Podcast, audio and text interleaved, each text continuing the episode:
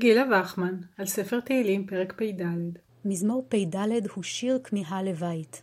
ראו בכמה מילים שונות משתמש המשורר כדי לתאר את המקום המוגן והבטוח.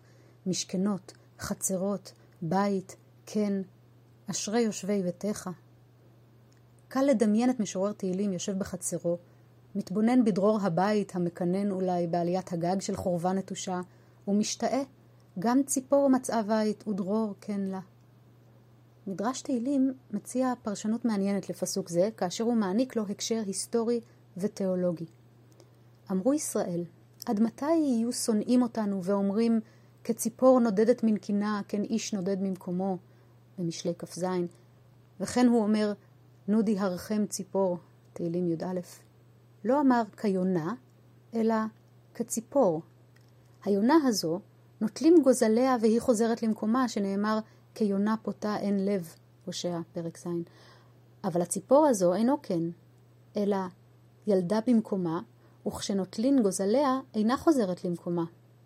כך משלו הרשעים את הקדוש ברוך הוא וישראל כציפור. אמר להם הקדוש ברוך הוא, גם ציפור מצאה בית, ודרור כן לה. הקדוש ברוך הוא וישראל נמשלים כאן לציפור וגוזליה. אבל באיזו ציפור מדובר? האם ביונה החוזרת לקנן באותו מקום גם לאחר שנלקחו ממנה צאצאיה? או שמא בציפור שעפה לבלי שוב? הכאב והתסכול של עם ישראל לאחר החורבן נשמעים היטב במדרש זה. אולם את הפסוק המדובר קורא הדרשן כהבטחה מנחמת. אין אלה דברי המשורר חסר הבית, אלא דבריו של האל. לא עזבתי אתכם, מבטיח הקדוש ברוך הוא לעמו. תראו שעוד נשוב הביתה.